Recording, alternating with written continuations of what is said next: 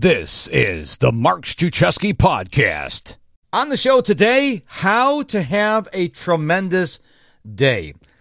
No one that I'm aware of has ever said, you know, I hope I have a lousy day. I hope I'm not productive today. I hope I'm so overwhelmed that I get nothing done. No, everyone wants to have a tremendously productive day. But here's the thing hoping to have a productive day, to have a tremendous day, doesn't happen by accident. It happens by intentionality. So there's a three step framework I want to share with you today, and it all starts with the night before. So 60 to 90 minutes before your head hits the pillow, I want you to turn all screens off. I mean, your phone, your tablet, your laptop, desktop, TV, all screens are off 60 to 90 minutes before your head hits the pillow. So, what do you do? Well, first of all, what I don't want you to do is I want you to have any arguments with your spouse, your friend, uh, your family, your kids, neighbor, none of that. No arguments. I don't want you to cause yourself any anxiety in the 60 to 90 minutes before your head hits the pillow. Okay. Number two, no exercising. I've been hearing a lot of people on social media saying, I had a really busy day and it's 1 a.m. and I'm at the gym. You cannot exercise, get your heart rate up, and get the adrenaline flowing. Do your exercise routine, whether that's at the gym or running, walking, swimming, biking, doesn't matter, and then go to bed. So don't exercise at least three hours before your bed, before you go to sleep. No caffeine after 2 p.m.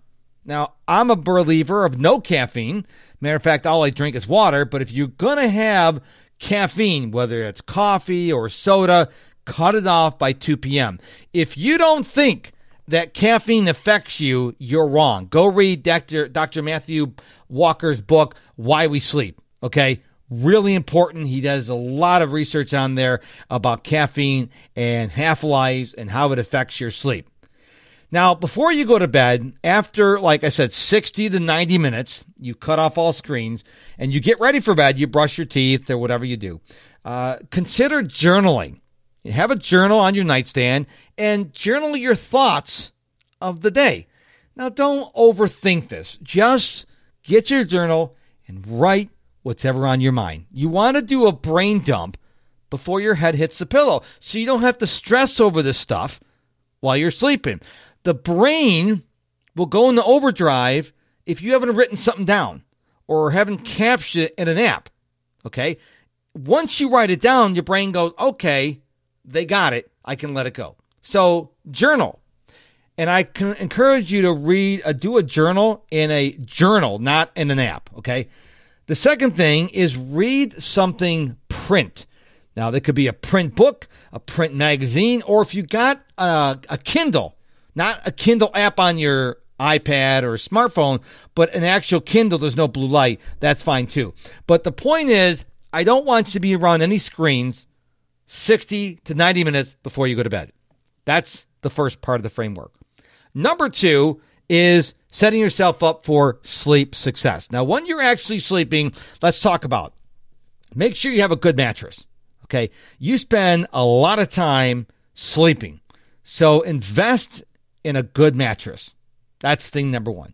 Number two, make sure your room is cool and dark.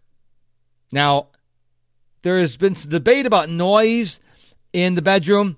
Uh, I grew up like many people do before you buy your first house you grow up in an apartment. And when you're in an apartment, there's people coming and going all hours of the night, doors slamming, people walking around if you're on a lower apartment. So I have to have white noise in my house. I have a, a fan that blows the, the hot air from the bedroom. Apparently, I, I, I produce a lot of hot air during the uh, during the night, blows it down the hallway. Even when it's cold out, I have to have white noise going. If I go on vacation, I have to have a, a, white noise app on my phone. I can't sleep in total silence. Maybe that's not you, but that's what's for me.